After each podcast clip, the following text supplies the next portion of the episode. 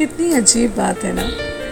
कभी कभी लाइफ की कुछ बड़े बड़े डिसीज़न हम बड़ी आसानी से ले लेते हैं। और कभी कभी कुछ आसान से डिसीज़न लेने के लिए बहुत वक्त लग जाता है।